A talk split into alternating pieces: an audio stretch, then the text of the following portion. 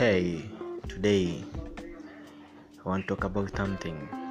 The things that we do every day, the things that we love to do.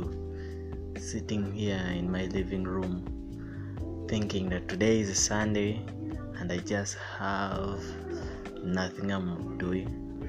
I'm not watching TV. I wonder what could we be doing in the next few minutes, an hour, a week that keeps us busy from being bored. Having a girlfriend home is not the end of boredom.